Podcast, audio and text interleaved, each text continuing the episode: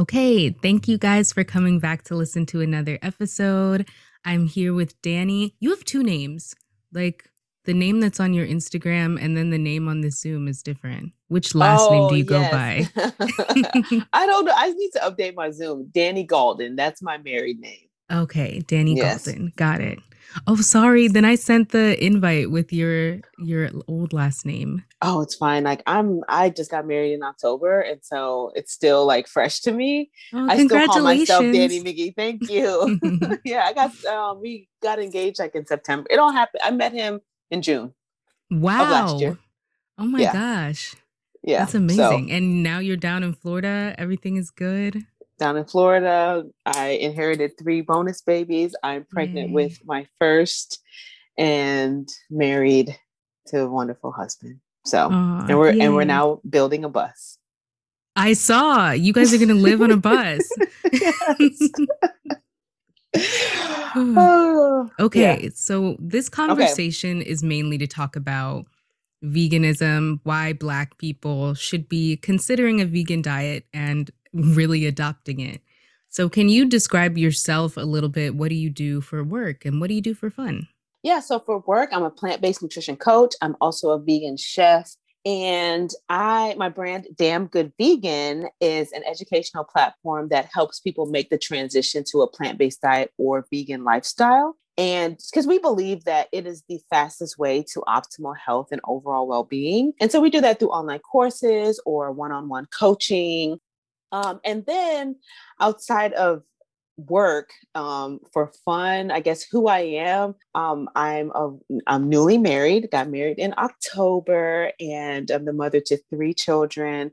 And I am also preparing to have my first birth. So that's happening in August of this year 2021 and so i'm just excited about all of that because that all of that is new but we've finally gotten into a nice rhythm so um, so yeah, and I love to go to the beach. I now live in South Florida, so love hanging out at the beach, um, swimming in any form, if it be in the beach or the bay or the pool. Um, and I also love experimenting in the kitchen. Me and my husband are both chefs.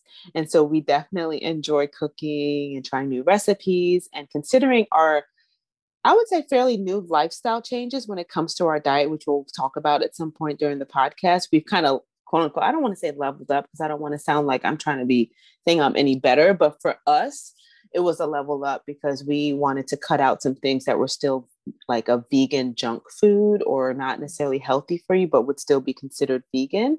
And so now we just experiment with new recipes so that we can still enjoy food, but do it in a much healthier way.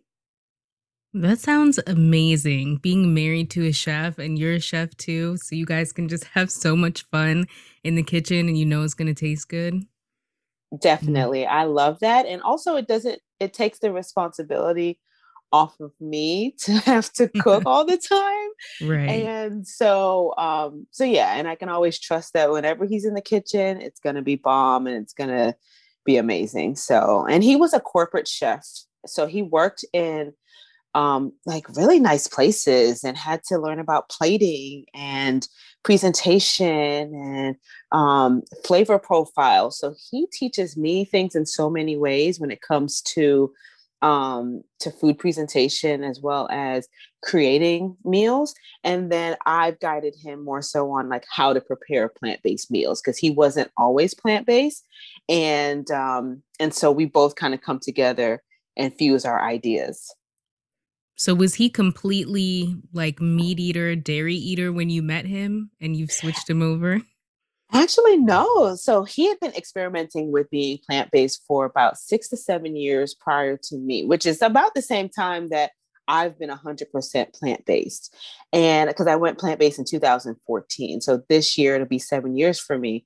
And so he was try and then I think would go stretches, but then with his work, he had to, he was working at places that wasn't a vegan uh, restaurant or kitchen and so he would have to try the food and sample it as the chef And then before he knew it, he kind of went back to eating, you know, non vegan things, but it was always on his mind to eat a little healthier.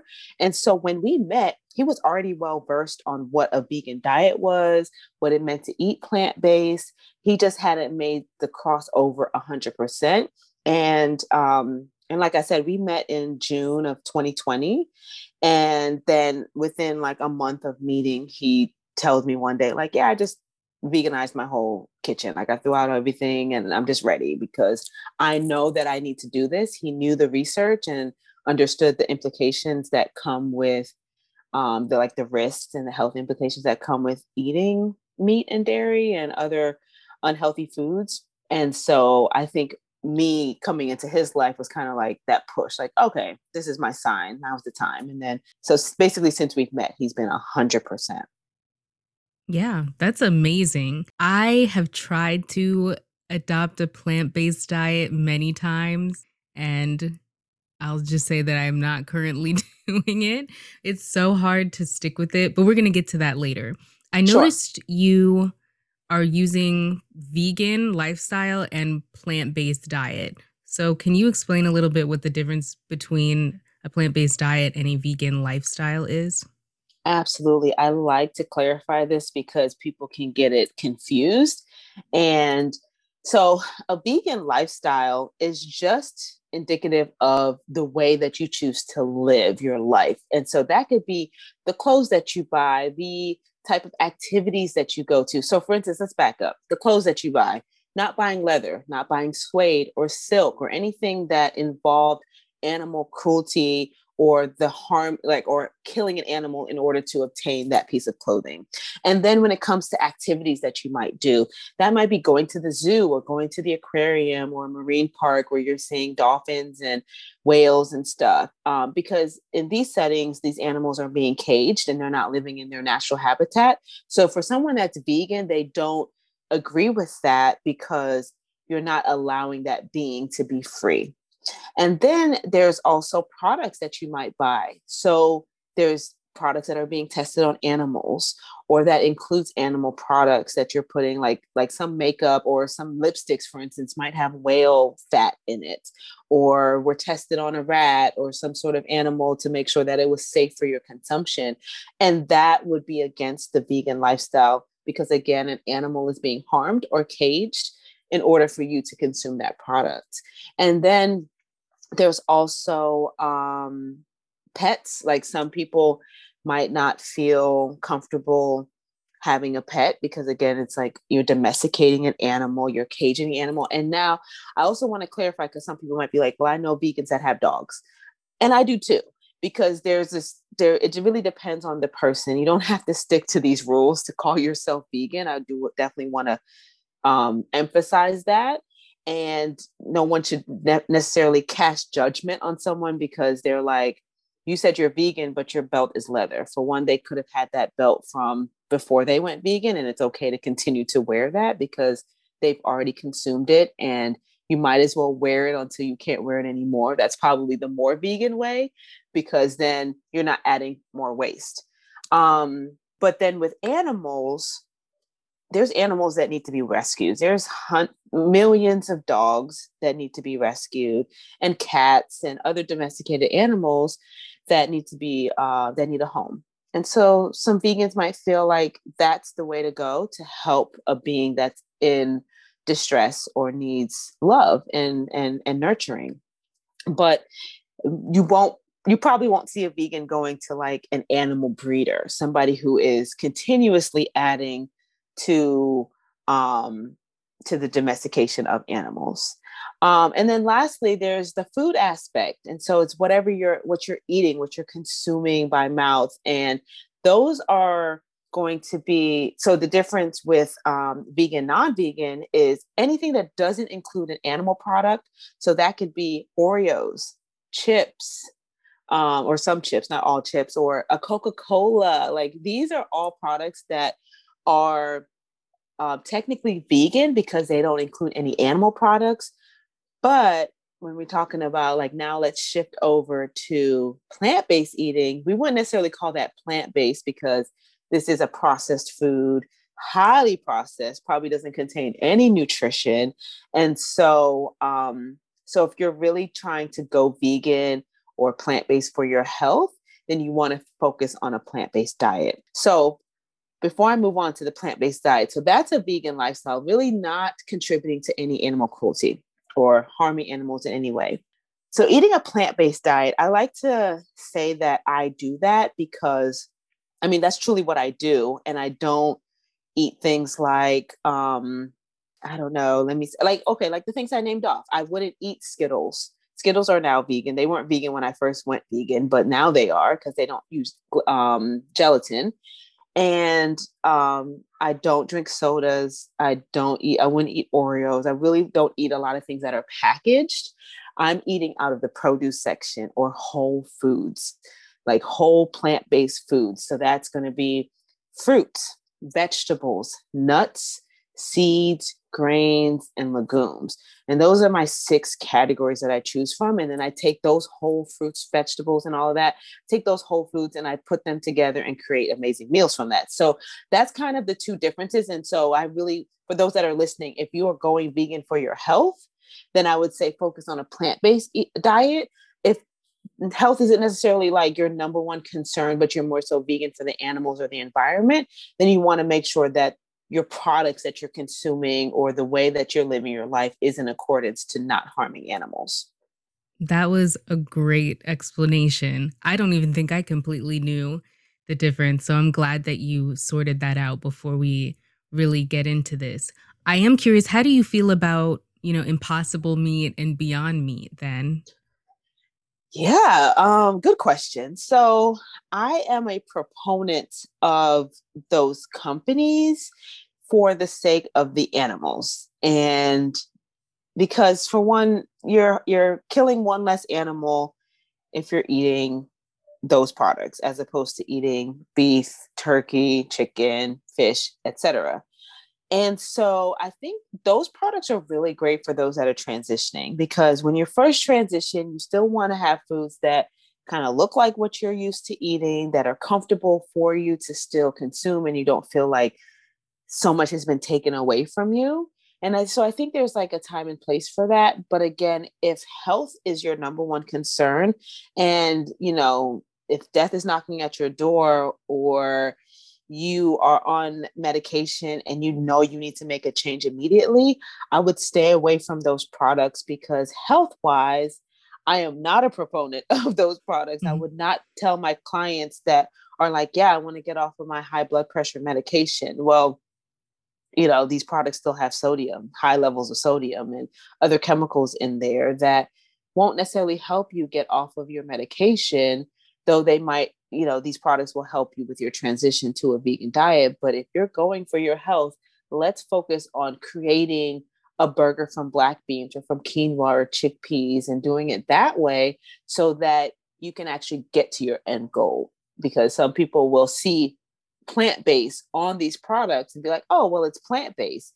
Yeah let's turn it around and look at the actual label and see what the ingredients are. And if you see things that you can't pronounce it's no different than a product that is on the shelf with that you know that wouldn't be considered vegan but have chemicals in there and other toxins and things that you just don't recognize. So so all in all i would just say that um it's a, it's a yes or no answer for me. Yes i mm-hmm. do you know because i definitely am vegan for everything. I don't want to see animals being harmed.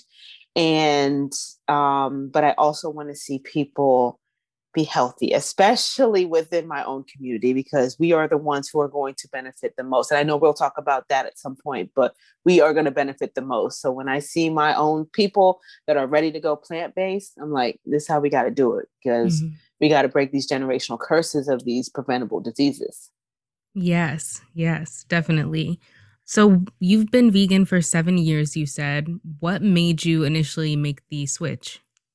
So I went vegan overnight on accident. In 2014, I started off the year doing a um like like anybody that starts off a year they're like i'm to lose weight i'm to get healthy go to the gym and so i actually committed to going to the gym and i was doing that for months on end like at least three months steady going to the gym. Those first three months, I gained a little bit of weight. And I'm like, I've been working out six days a week. What is happening? Well, what was happening was I was at the time, I was going through also a hard time at the um, d- during that transition because I um, had recently broke up with a boyfriend. I just moved in with my parents. Um, something was going on with my car, and so I didn't have transportation. I wasn't working. So I was like, I felt like I had nothing. And so I'm like, okay, the gym was everything for me. And then I got a part time job and I was working at a grocery store overnight and I was working at a burger restaurant. And so I would go to work, both of my jobs after the gym, go to my jobs and just kind of eat whatever. I'd go to the burger place because I can literally eat for free while I'm there or half off. And so I was eating whatever. And of course, the, the gym kind of increases your appetite. So I'm eating like a lot. And they had milkshakes there too. So making milkshakes.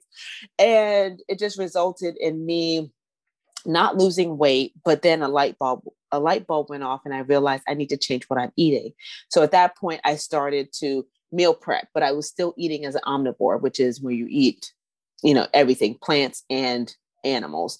And so I tried that for about three more months and I lost 25 pounds on my own. Well, in June of 20 of 2014, that same year, even though I had lost 25 pounds doing that, I found myself not losing anymore. Like three weeks went by, nothing was happening. So a friend of mine, she tagged me on a post on Instagram for a 21 day plant based challenge. This challenge, they were going to give you all the recipes for free. There was going to be a Facebook page for group support and um, and just a lot of education on what you're doing. So I went ahead, I signed up, and I was like, maybe this will be the thing to help me lose 10 more pounds.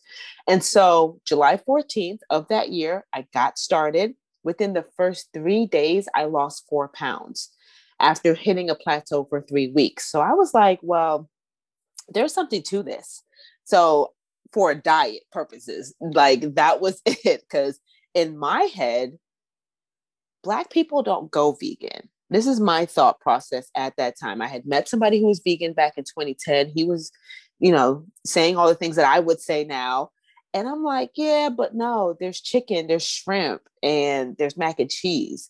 I'm not doing that. You sound crazy even telling me that that's what you do. So fast forward I'm thinking I'm just going to do this for three weeks because I want to lose some weight. Well, the following week, the group host posted a list of all the documentaries that were available at that time in 2014. I had two days off from work. I literally binged on all of them. And by the end of the two days, I realized, oh my gosh, not only should I be vegan because this is helping me lose weight, but it felt more like my duty to be vegan because I started learning about the animals. I started learning about the environment. And if I'm somebody who, and I was always like, I'm like the peace of love, hippie type of girl in my family. And so I'm like, I just love everybody and I don't want to create any harm. But if I was, but I wasn't putting it together that I was doing that to get food to my plate. So that's when I'm like, yeah, I can't contribute to the animal cruelty. I can't if I want my children to have a green earth to live on, I also need to do this for the environment. And it answered all the questions on why my family and friends were going through the issues that they were going through medically. Even myself, like I had IBS, I had joint pain, I wasn't sleeping well, depression and anxiety symptoms, headaches, low energy. Like there was just so much going on. So after I made the change, those first few days, I felt so amazing. And then watching the documentary, I realized I needed to do this for the overall good of like myself, my life, my future, the planet, and others. And so, yeah, so then 21 days have now turned into nearly seven years. It'll be seven years in a few months. And it was the best decision that I've ever made. That's amazing. That's such a great story. And I'm glad you brought up the mental health. Um, can you talk a little bit about how switching to a vegan diet impacted your mental health? And do you think that uh, diet should be explored more as a means to combating mental health issues? Yeah, that's a great question. So for me, I do believe that um, it helped me in the sense of um, for one, healing my gut. And from what I've learned over the years, our gut is our second brain. And there is some sort of research out there, though it's not necessarily like this. It, I don't think it's the answer for everybody with mental health issues, but there is some some some research out there saying that um, those that are having mental health issues do have extremely poor gut health and so um so for those that might be this might resonate with them just do more research on that to see because i haven't dived too deep into it i just know from my own personal experience. As i was transitioning and eating more fruits and vegetables foods that made me feel alive and that looked pleasing to the eye more color i just and then of course like i lost weight and i started feeling more confident and my body just started feeling better. I was sleeping better so my energy levels were better during the day. Mentally there was like less brain fog and more focus. And i think because of the results of losing weight and also uh, some of the other side effects of being plant-based like less brain fog and having the clarity and being able to focus and sleep better then resulted in the improvement of my mental health. And there was also a sense of pride that I got from knowing that I was also not contributing to the detriment of our planet or hurting animals. And that joy also kind of like lit me up a little bit. We're like, okay, now when I, every meal that I choose, I'm doing something good for myself and for those around me and for for for for everybody, for the greater good.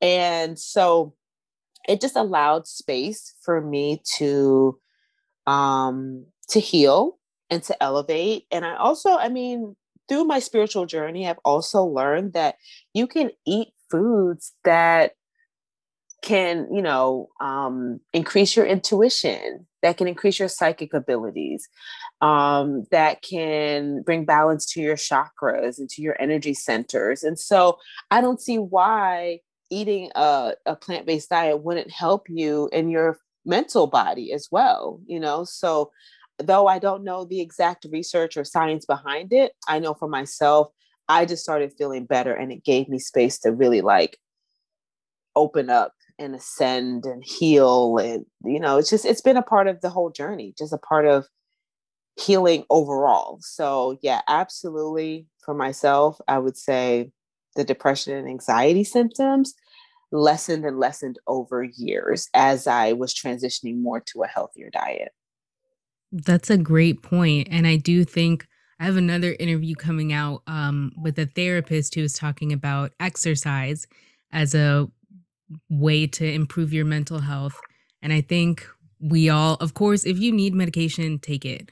I'm not saying like fuck medication because I do think that if you need it, you should take it. But there are other methods um, to improve it, and I think diet is worth exploring. Yeah, and there's a um a meme with I think it was I don't know if it was Jim Carrey who said it. I feel like he was the one who said it. it was something like, you know, you say you're depressed, but are you eating right, getting enough sunlight, working out, and you know all of these things that we know we should be doing. And it's like, yeah, let's try that stuff first and then mm-hmm. see if it's really an issue or you're just kind of lacking some basic human needs. Absolutely.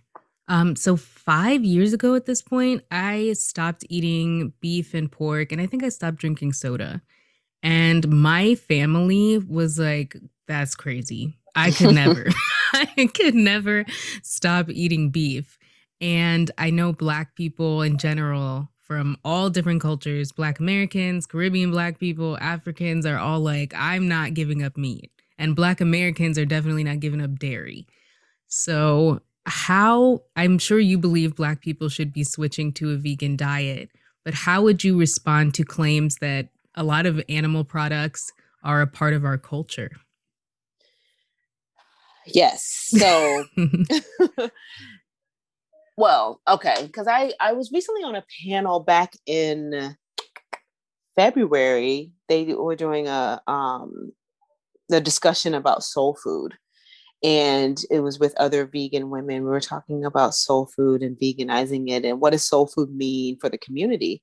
And I feel as though um soul food, the term soul food was given to the foods that we were eating at that time because of who we are as people, right? Not necessarily because it was chicken or it was it, was fried chicken or it was mac and cheese or anything like that. It was because of who we are as people. And so soul food or when we think about soul food that's like fried chicken, that's collard greens that has some sort of like ham hock, some sort of meat in there. Um, definitely mac and cheese with like five different cheeses. You gotta have all the cheeses. Um, and and the candied yams. I mean, the list goes on, right? Of things that we know essentially are just like not gonna make us feel good. But if we rethink soul food and really think about it in the sense of soul food is really anything that makes us feel good.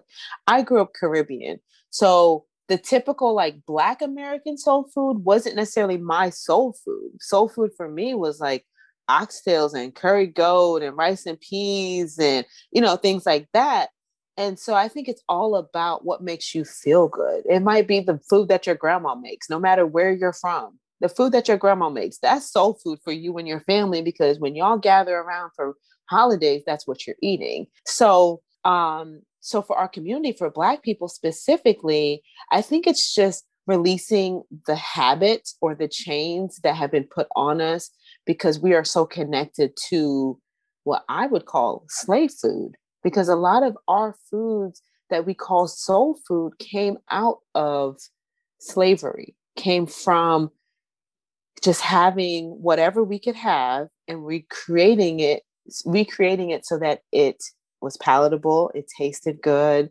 And, you know, we're not slaves anymore.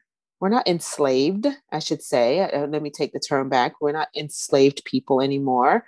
And a lot of us have means to an end where we can go to the grocery store and get some sort of food. And it's all about choices now, making better choices. And what a time to be vegan because everything that you have eaten as an omnivore can be veganized now because of food technology or people experimenting with other um, just ways to just make things taste similar to um, the omnivore version. So, um, so I think I answered your question. Um, you I don't did. know if I missed something. Okay, cool. Yes. Yeah, so yeah, so that's kind of that's just how I feel about soul food. Just whatever. Oh, another point is soul food also should make you feel good, not just like that, like, oh man, this tastes so good. I'm feeling good, but physically feeling good, where like afterwards you're not like, oh my God, I'm so full, or I got to run to the bathroom, or my blood pressure's way up because yesterday at Thanksgiving I ate way too much. Now, soul food should be good for your mind, body, and soul, not just this idea of what it was because of the history behind it. We're allowed to give up some history and traditions if it no longer serves us. And we can tell by the data that diet is no longer serving us. When we look at the numbers of how heart disease, high blood pressure, high cholesterol, uh, diabetes, and cancer is affecting our community. A lot. Like so many people are dying. So many people's grandparents aren't even making it to their life expectancy and our life expectancy is lower than white people's and Asian people's because we we do eat a lot of animal products. I think most of my older relatives either have heart disease or high blood pressure or high cholesterol or diabetes or all of them and yeah. yeah. and I also want to add that yes, on one hand, eating too many animal products is is the main problem, but also if you're listening, you're like, yeah, I'm just not doing that, Danny. Uh, I'm not giving up, you know, this or that. On the flip side, because you're eating so many animal products, you're not making space for the fiber and the hydration. So your fruits and your vegetables and all those things that actually are like nutritious for your body. So if you're thinking like, well, how do I balance this? Just make sure that you're eating less meat, less of the dairy products, and consuming more plant based options so that at least digestive wise, your body's able to process meat and dairy faster. Meat and dairy contain no fiber and no water. Those are the two things that you need for your body to digest food. So, literally, those two products are going to sit in your stomach or in your digestive tract and just rot away until the plants have come through to move it along.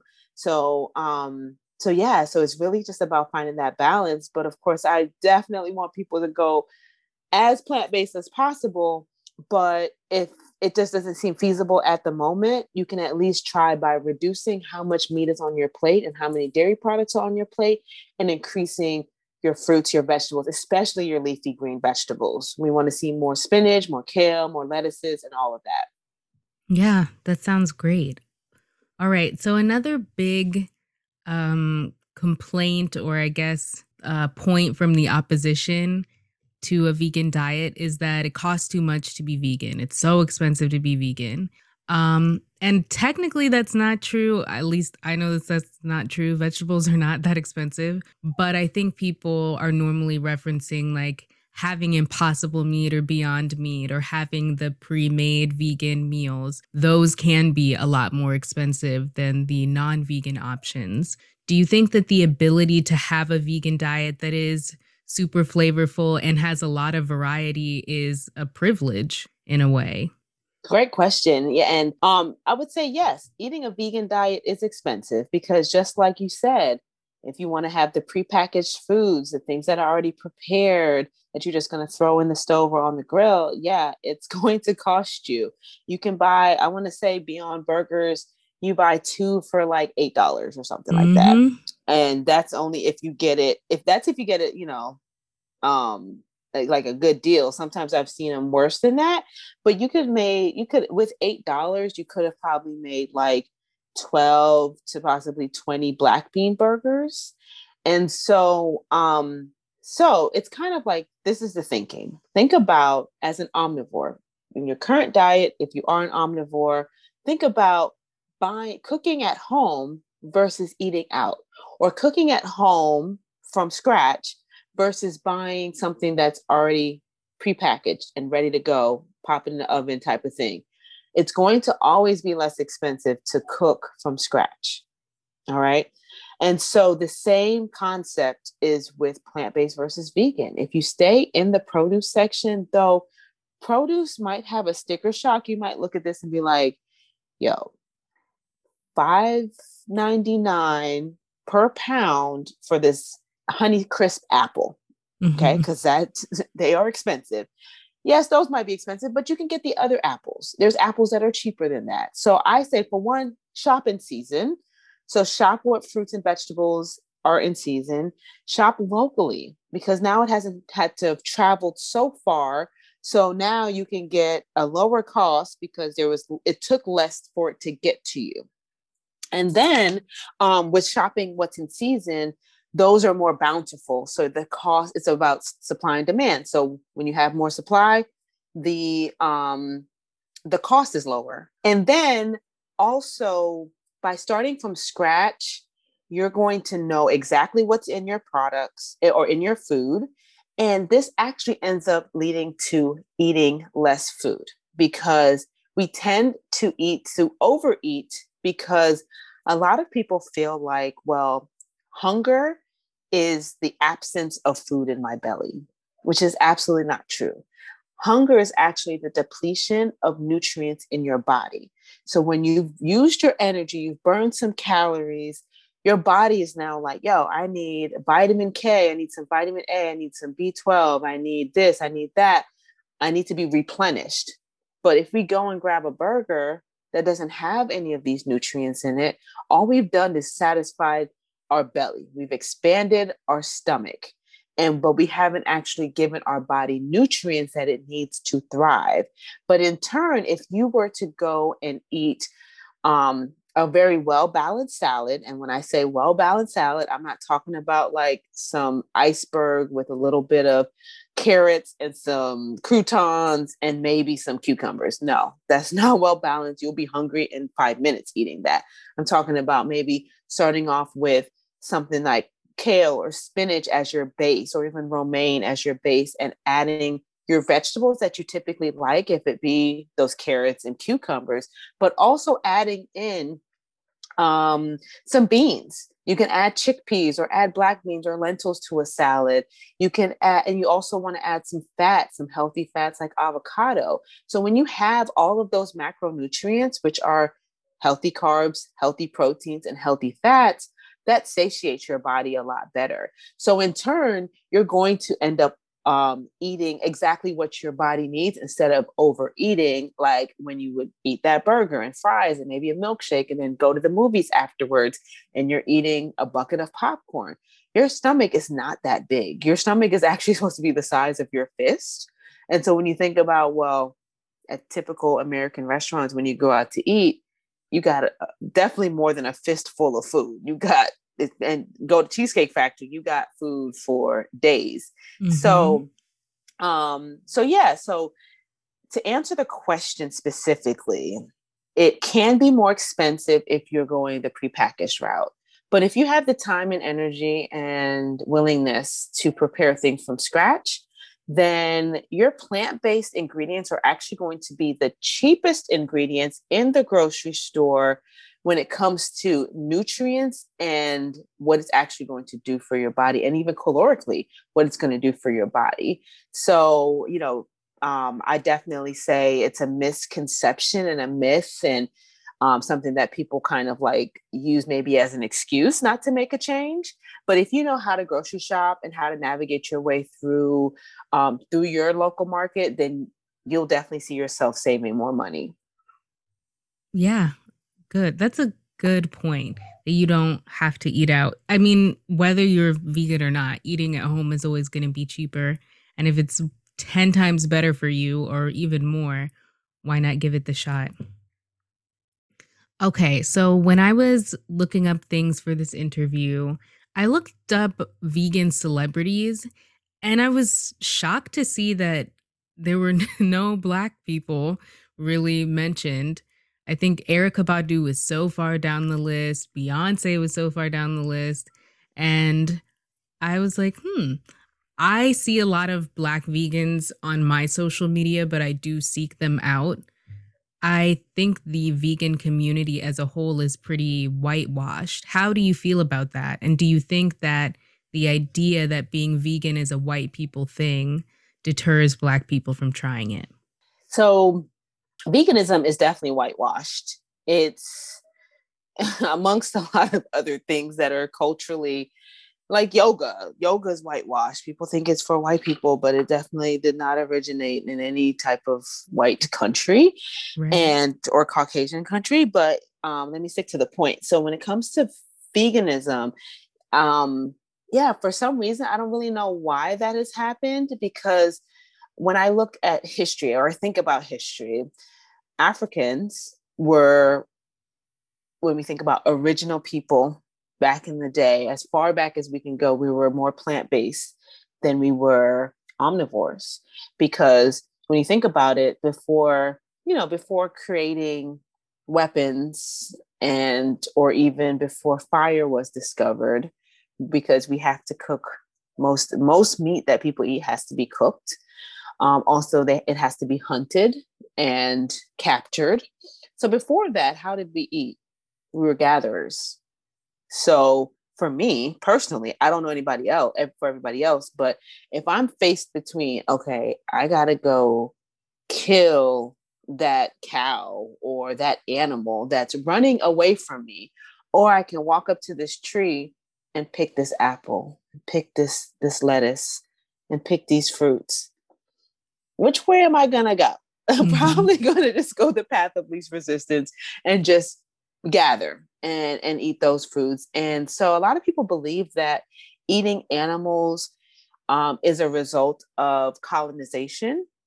And you know, if we think about like um, geographically, in the areas where a lot of the white people come from or Caucasian people come from, in those areas, they didn't necessarily have the same type of vegetation that we had in Africa because of the temperatures in Africa, as opposed to maybe the temperatures in Europe. And there were times of it being cold where you can't grow anything out of the ground. So you have to hunt and you have to find a way to survive. So um so that make that resonates with me and just makes sense that okay, this is something that those that were in that region they had to learn how to survive. So they started eating meat and it became a, a, a way of life.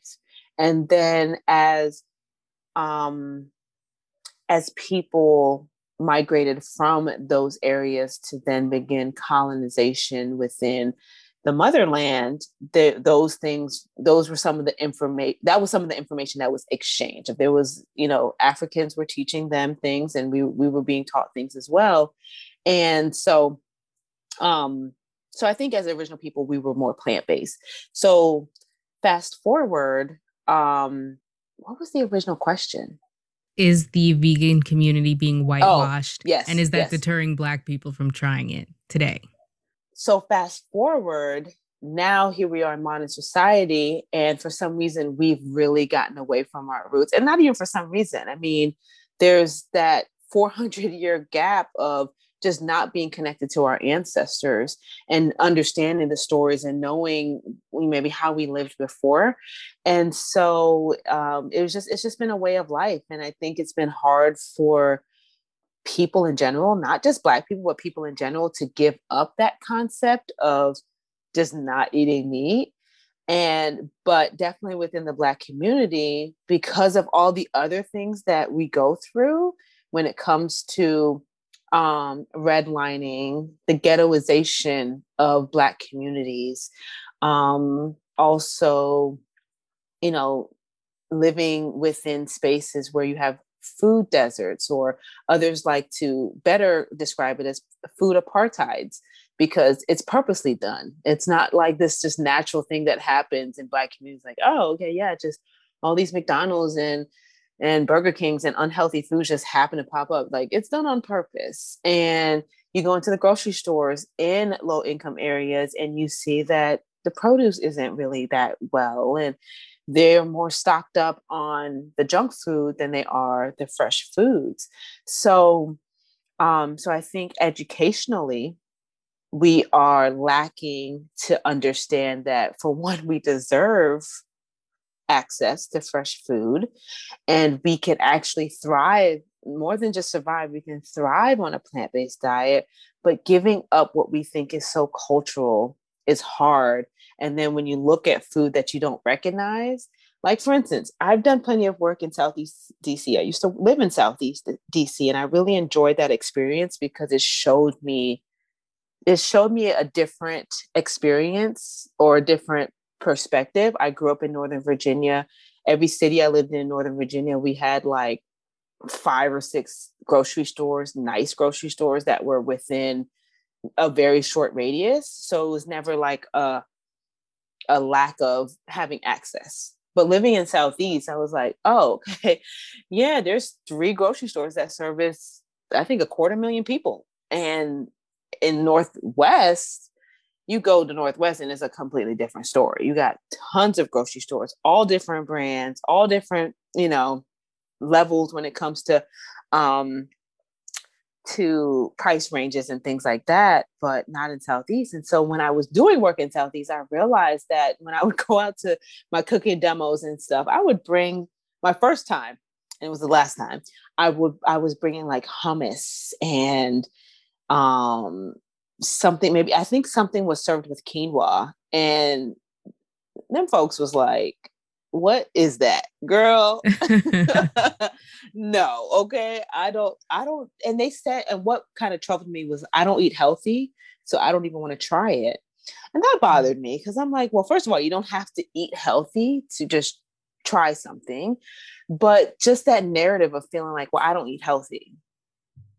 Okay why is that why do you feel like that? Like let's unpack that. And so i haven't dig deeper into understanding the the under like the the mindset of that but people think that.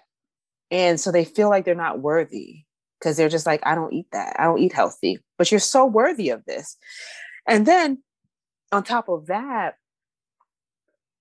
and then on top of that they also don't have access. So they just think that, well, whatever's in my neighborhood, the corner store, the carry out, the McDonald's, the Denny's, that's it. Like that's where I eat. And that's that's that. So um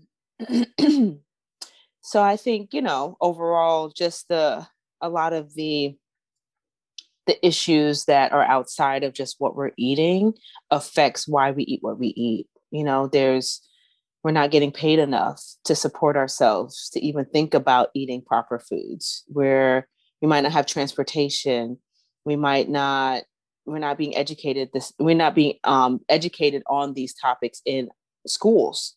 So even access to healthcare so that a doctor could tell you advise you oh you should be eating this and eating that.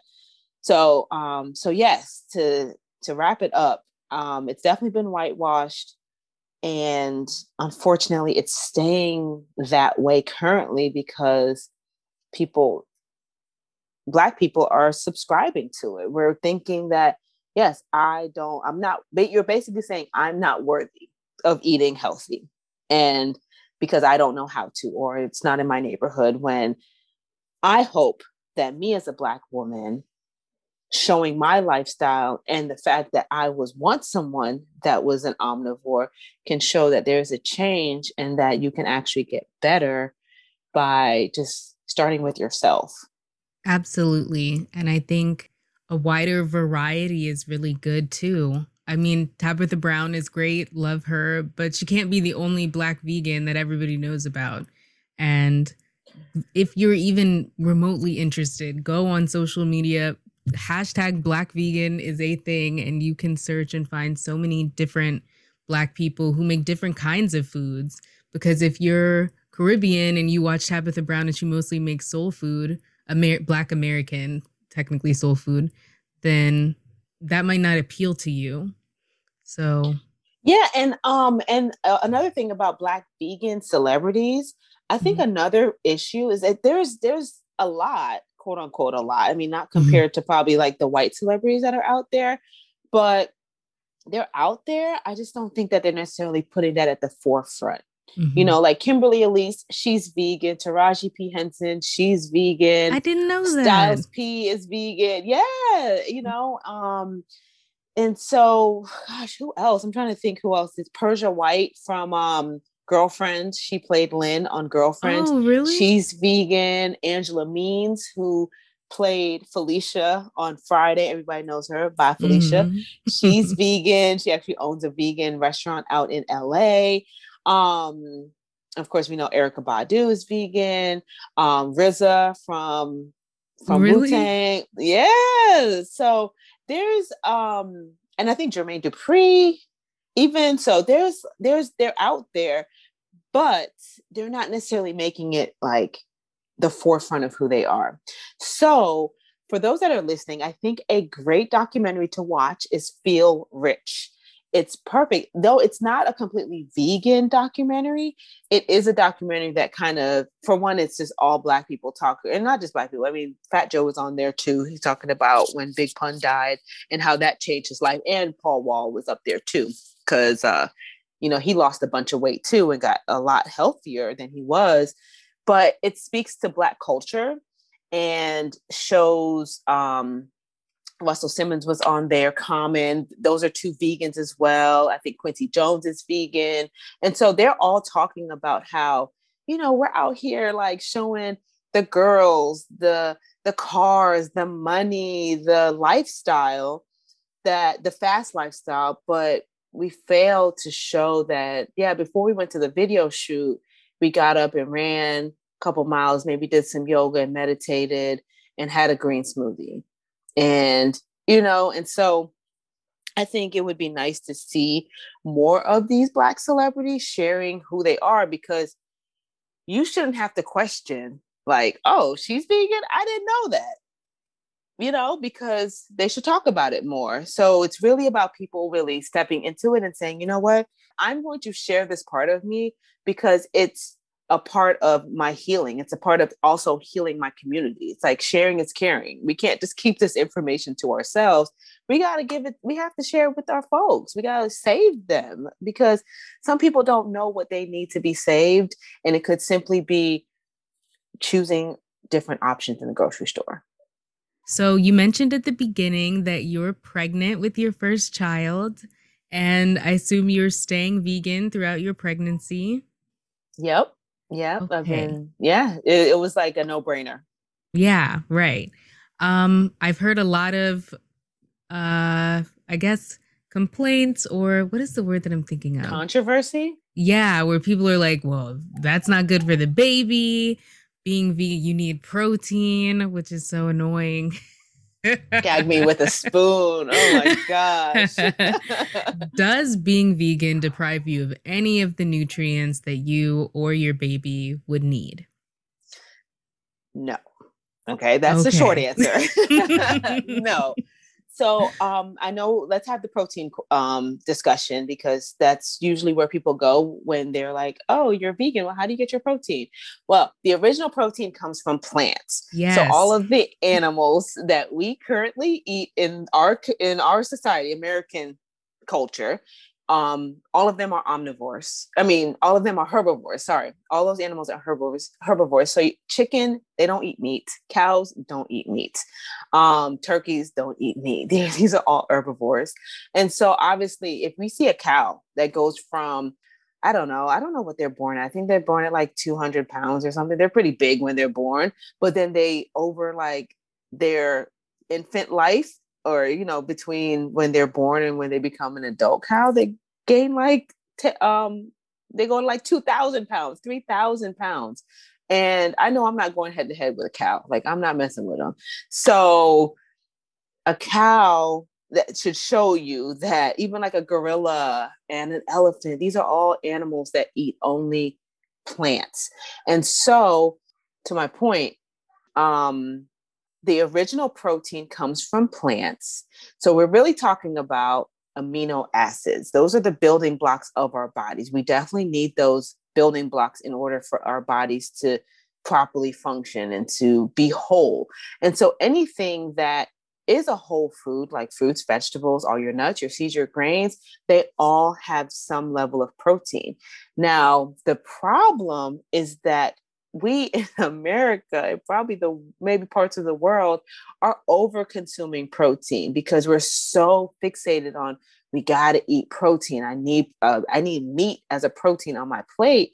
But in all actuality, a healthy adult woman needs about 45 to 55 grams of protein and a man needs about 55 to 65 now if you are trying to get some gains and you're working out, you might want to add an extra 10 to 15 grams of protein. But we're typically, you typically want to see your diet have like between 10 to 20% of your calories um, come from protein. And the good part is, if you were to take something like rice, rice has probably the lowest protein content, and you were to eat enough rice to satisfy your caloric intake for the day, you would still have enough protein to sustain your body, a healthy body. I wouldn't necessarily say it's like healthy because you don't want to just eat rice, but my point is you would have enough protein.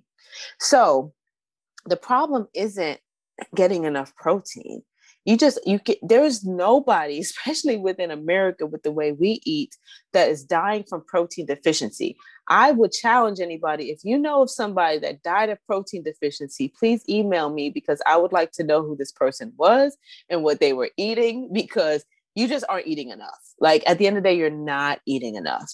And so um so yes. And and of course when I'm talking about eating, I'm talking about foods that have nutrients in it, not like eating 500 or you know 2000 calories of chips. Like no, I'm not I'm talking about actual meals here. So even if it did include meat, you're not nobody's dying of protein deficiency. So getting back to my pregnancy and it being healthy for me, my growing baby, or even for um, children once they're born and growing up, a vegan diet does contain pretty much all of the nutrients you need. I would say the one thing that you might want to supplement is your B vitamins because back in the day when people were growing their own food and were eating more locally and going to the farm and just picking, you were able to get more B12 because the, the B12 is in the soil. And so you could just consume your fruits and vegetables. Now you got to like scrub your vegetables and everything, and the nutrients are probably depleted from the soil. So there's all that's a whole different this conversation. But um, but depending upon your own body, you may or might may not have to supplement. For me, I've been vegan for seven years and I haven't had to supplement it yet. Not to say that I won't have to in the future, because our body does produce some some level of B12, but um, some needs to supplement, and that's an easy supplement. You can spray it. You could take a capsule. It's really up to you, but um, but outside of that, yes, it is absolutely healthy, and it's probably to me one of the healthiest diets because you're giving you're you're actually giving your body the nutrients that it needs as opposed to going back to that conversation of having a well balanced salad, or even if you don't, if you're like, yeah, I, I want to do salads, I don't do salads that often, but um, because I typically veganize foods that I ate as omnivore, so I'm still eating tacos and um, mac and cheese and um, and vegan fried chicken that I make from mushrooms and I air fry it, um, lasagnas, all of those things that you can think of but I do that with plants. And so when I'm eating those foods, I'm getting the nutrients I need as opposed to if I were to eat um, the opposite, where I'm not necessarily getting nutrients to sustain my body and my growing baby. So, and then once your child is born, uh, when they start eating food, you know, these are the foods that children naturally gravitate to, anyways. You know, they say if you put a, a, a um, what they say? If you put a rabbit or a and a apple in a baby's crib he's gonna play with the rabbit and eat the apple. And i think that's just because naturally that's what we are. We're not like gonna kill the animal and just try to eat the rabbit. So um so i think naturally that's what we gravitate to. So we should further um we should further establish that relationship with natural foods for our children because they're going to get all that they need. They just need to make sure that they're eating enough and well balanced where they're getting healthy fats, healthy carbs, healthy protein. Some people out here, they're taking it extreme because I've seen where people are vegan and they might be like raw vegan or something, or they're doing like a low fat, high protein diet or low protein, high fat diet or whatever. Low, no, what is it? Low fat, high carb diet. That's what it is. And then when they have their children, the children need more of a well balanced diet and they're not giving it to them. So then the child is suffering, but that's only because the child is only eating fruit or just eating bananas or something. It's like, yeah, you, you got to give your baby like avocado and probably, you know, some other, some beans and things like that but I absolutely know that if you could Google it you can see that there's plenty of information out there showing on both sides. But um, but if you do your research, you'll see that at the end of the day, eating animal products puts your body at risk. So it will put your baby at risk. There's too many what ifs for me to risk my child possibly um, getting some sort of issue because they're not being well nourished or they're exposed to if it's uh i don't know just some sort of too much fat or too much or whatever that animal has gone through.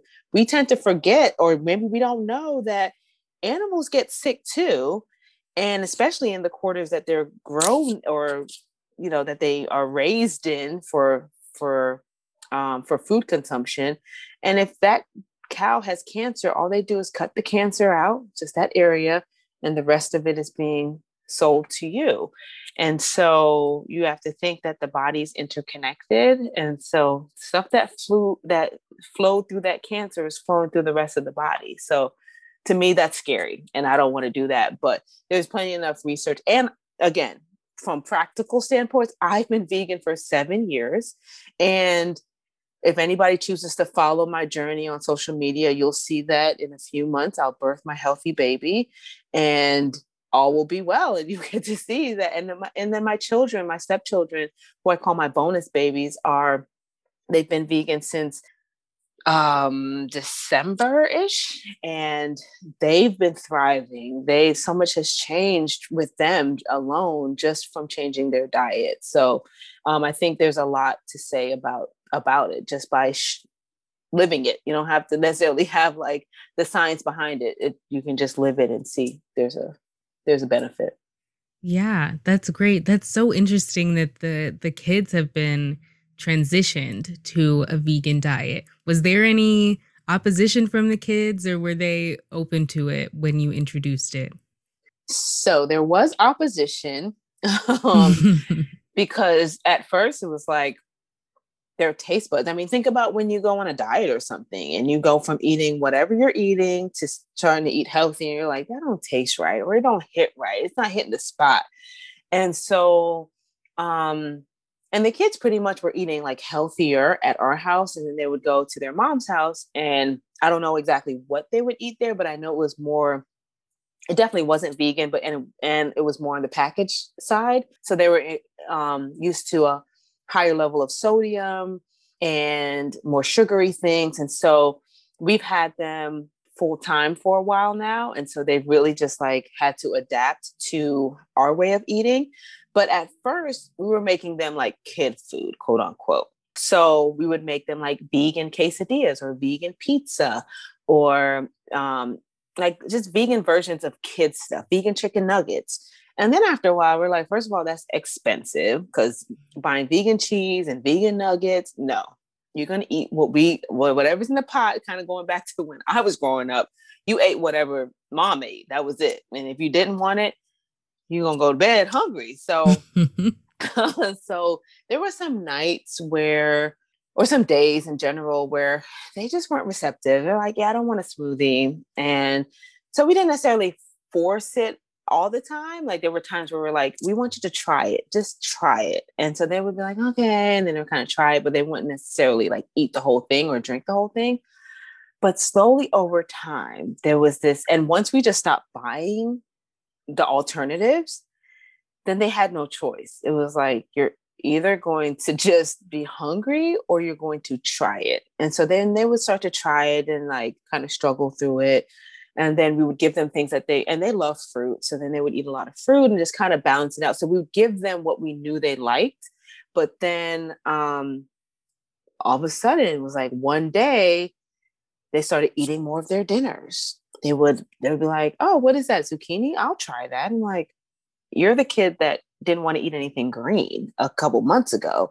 And so now my children have gone from some of them like hating oatmeal or some of them hating smoothies or anything green, all the vegetables to now they beg me for a smoothie, especially if it has cacao, because they're like, oh my God, chocolate smoothies. And I make them with like frozen bananas, cacao, and some dates. And then I sneak in some sea moss and some chlorophyll and some flax seeds and all the other healthy stuff that they can't mm even taste.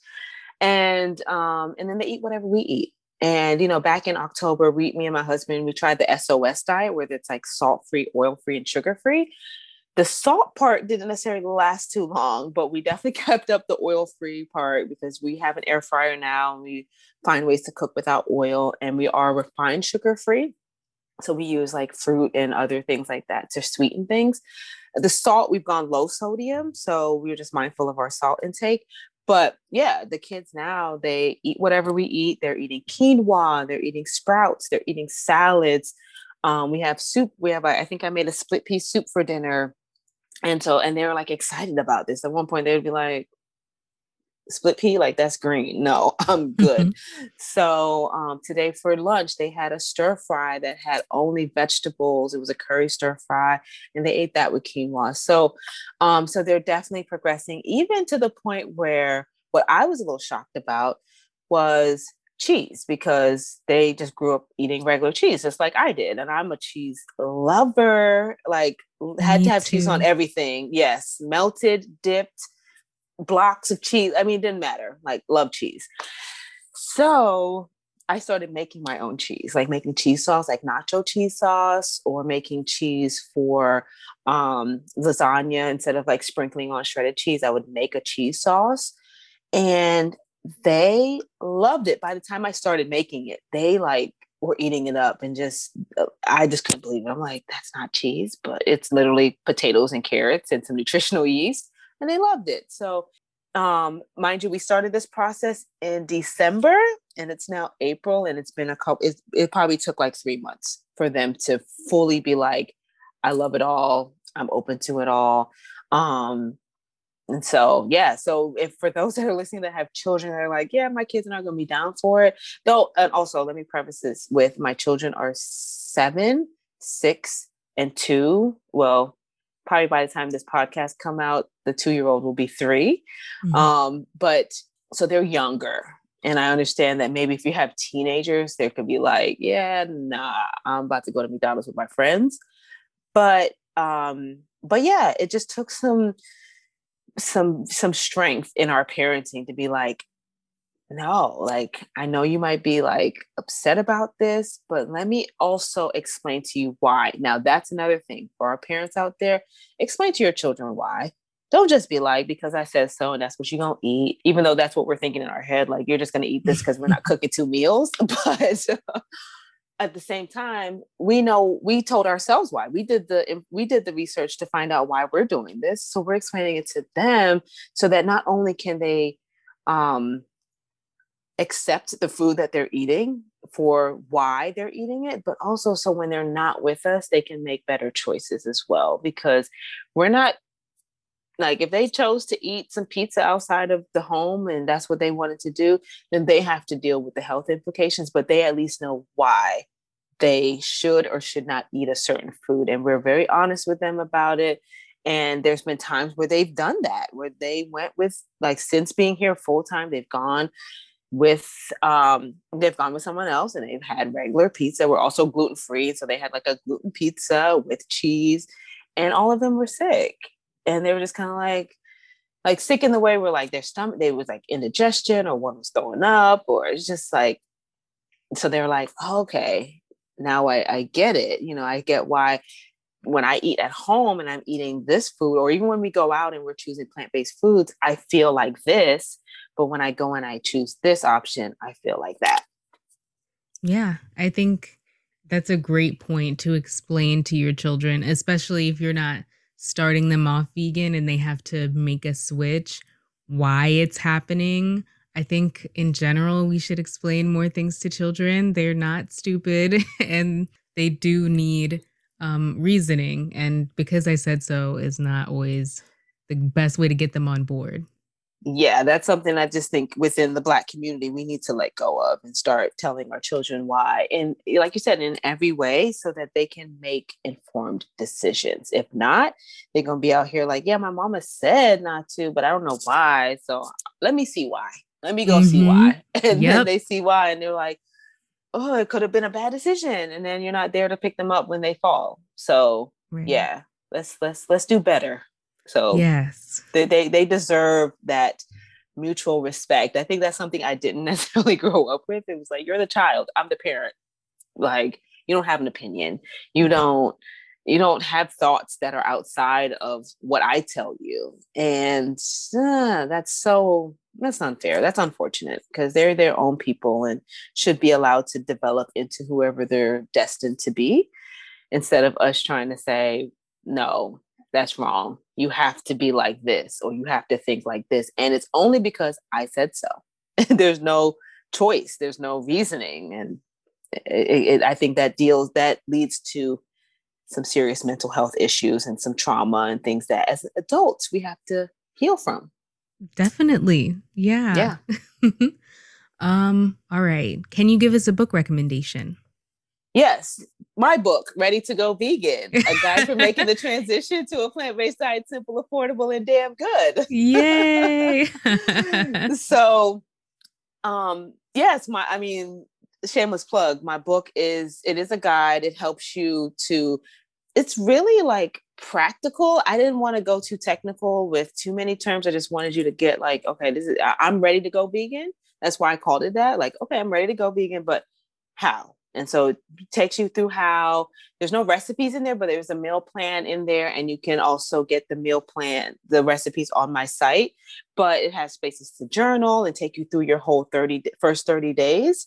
Um, there's tons of affirmations because I'm all about that. I mean, you know, it's one thing to say, yeah, I'm going to do this goal, but you have to affirm yourself. You have to have that supporting information to say, I can do this or change your way of thinking. If you're like, I hate cooking, well, you need to start affirming, like, I enjoy spending time in the kitchen. And keep saying that to yourself until you start enjoying your time in the kitchen and figure out why you don't enjoy it. Maybe there's something that is missing and could be the light bulb to just go off and enjoy, you know, for you to enjoy your kitchen or enjoy cooking. But otherwise, it's so hard. I'm looking back at my bookcase right now, but mm. it's so hard to pick one particular book. But um, some of my top favorites are by Any Greens Necessary by Tracye McQuirter. She is a 50 something Black woman who you wouldn't believe she's a day over like 35. She looks amazing. Her mom has been vegan. Her and her mom have been vegan for 30 years. Wow. And uh, probably 30 plus years at this point. And they co-wrote their last book together, but by but by any greens necessary is her first book and then um and the book that they wrote together is called the ageless vegan and it has tons of recipes and um and it's a very good support tool. Um otherwise there's also bryant bryant terry. He's an American chef and he has a couple of books out as well that like the Afro Vegan is his I believe that's his first book and then he came out with a new book called The um, Vegetable Kingdom. And so those recipes though, if you're like not if you're like a novice at cooking, those might be go a little bit over your head, but it'll still give you inspiration on like, oh, well, there's all these different things that I could I could um I could eat. So those are two really good cookbooks. They're both by two black um, two black chefs or two i don't know if tracy considers herself a chef but two black people that have been plant-based for a while and then there's just so many other books though that i would recommend just outside of just for mindset yeah. in general because it's not just about what you're eating i mean that is a big that plays a big role. But once you start, you get to that point, then you realize, like, oh, okay, well, I probably need to sleep better and I need to start meditating and I need to move my body and start exercising and I need to hydrate more and start drinking more water.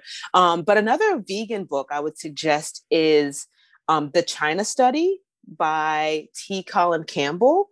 And he really goes through and shows you, you know, the effects of animal products on the body, specifically about with cancer, how it can like turn on and turn off cancer and other preventable diseases. But um, but that's a great book, How Not to Die by yep. Dr. it's McGregor. so funny you say that. My um, laptop right now is sitting on top of How Not to Die. Yes, it's a mm-hmm. great. It, it, supports your laptop, but it also supports your lifestyle. right. and so, um, so yeah, so those are good books. Um, and then also for those that might not be into reading books because that's a thing, and I get it because I've recently become more of a reader, but it's it can still be a challenge at times. Um, Dr. McGregor has a website called nutritionfacts.org. And for the person that might be really, it's for like, I feel like it's for everybody because it has recipes, but for the person that needs like facts, that needs to know what's the science behind it, what's the medical research behind it, they can then go there and they have thousands of videos that explains everything about a plant-based diet and how it's affecting you medically and physically. Yeah. I really like him. I appreciate his like no BS approach to talking about plant-based He's diets. so funny. Yes. yeah, he's like very he has a sarcastic edge to him. Yeah, he has a um he has a very sarcastic edge to him. He's funny, he has a great like a huge smile and just a great personality. Yeah, love him. Okay, last question. Sure. What is what is your dream for your life's work? Oh man, such a great question. So, my dream for my life's work is to continue to inspire those that are looking for someone that looks like them to show them that, hey, I can do this too. And it saved my life, like it saved my own personal life. Um, I just, and and the thing is, is what I'm doing now. I live this lifestyle. This is not like I, I don't know. I mean, I don't. I'm not calling nobody out, but there's people out there that use veganism in other industries too. I mean, but within veganism, they use that as a way to make money, and it's solely for that. They don't necessarily live the lifestyle the way that they educated um, educate about it or um, or share on their social media, or they are like, yeah, like um, not vegan anymore. But at one point they were so passionate about it and it changed their life. And then they're not explaining like why the change. I think people kind of deserve an explanation but um but i live this lifestyle and i'm so passionate about it and i just feel like i will forever be vegan though i can you can never say never you never know what will happen but i just don't see myself doing anything different because of how impactful it has been on my physical body my mental health my spiritual growth my even my business like my business is now helping others and I wouldn't have gone, I wouldn't have had this business or had the success that I've had if I didn't. Well, I can't say that because I don't know, but all I know is I've had success within my business. I live the life that I love. And it was, it started with me going vegan and going plant based and changing what I ate. Everything in my life changed. So, as a result of that, I share freely. If you follow me on social media, I share about I mean, I share veganism and like how how I live that life, but I also share my personal life so that you can see that I'm a regular person. I'm not just somebody who's like, yeah, like vegan this. Like I'm a black woman that's married with kids at the end of the day. So that's that's number 1 for me. And then number 2 is yeah, I'm vegan as well, so I'm going to show you that part and me being in the kitchen, but um but I hope to inspire people that are just like looking for just looking for that inspiration to be like, okay, can I do this? And are there people that are actually black doing this? And what does it look like? And my kids are, but my kids aren't, or but I could never. And it's like, no, let me show you because you can. It's possible. You just have to, um, you just have to commit to it.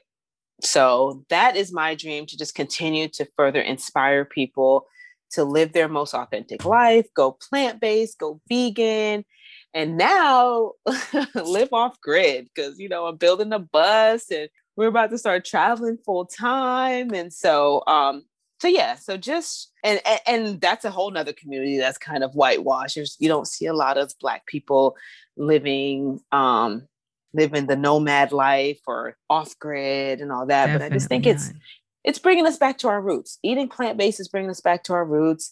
Knowing how to grow our own food, it's all about that. That's that connection that we need to the land, to our ancestors. You know what I'm saying? Like, this is how we get back to who we were is connect with the land. And I do that through how I eat and how I live and just try to keep it as natural as possible. Mm-hmm. Well, I definitely think you're accomplishing the work that you want to do. You have such a great energy. This is such a good interview. Um, and you can tell how passionate you are about the work that you do. And Thank I'm so you. grateful for you coming on and doing this. I really, Absolutely. really enjoyed it. My um, pleasure. Um, this was fun. And um, I'm I'm glad that you connected with me because um, for one, I love your questions and I love this conversation we've been having. And I look forward to for those that, you know, I guess maybe some parting words just before I yeah. leave.